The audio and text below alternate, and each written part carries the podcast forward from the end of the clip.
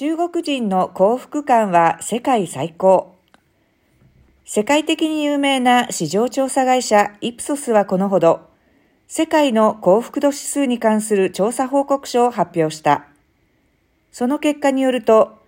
調査対象となった32カ国の平均値を見ると、成人の約4分の3近くにあたる73%が自分は幸せだと考えていることが分かった。調査を受けた国の中で幸福度が最も高かったのは中国で91%だった。以下、サウジアラビアの86%、オランダの85%、インドの84%、ブラジルの83%が続いた。米国は76%で14位、日本は60%で29位、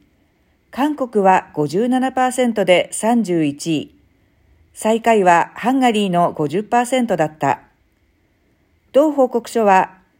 平均値を見ると、中所得国の幸福感が高所得国よりも明らかに上昇したと指摘。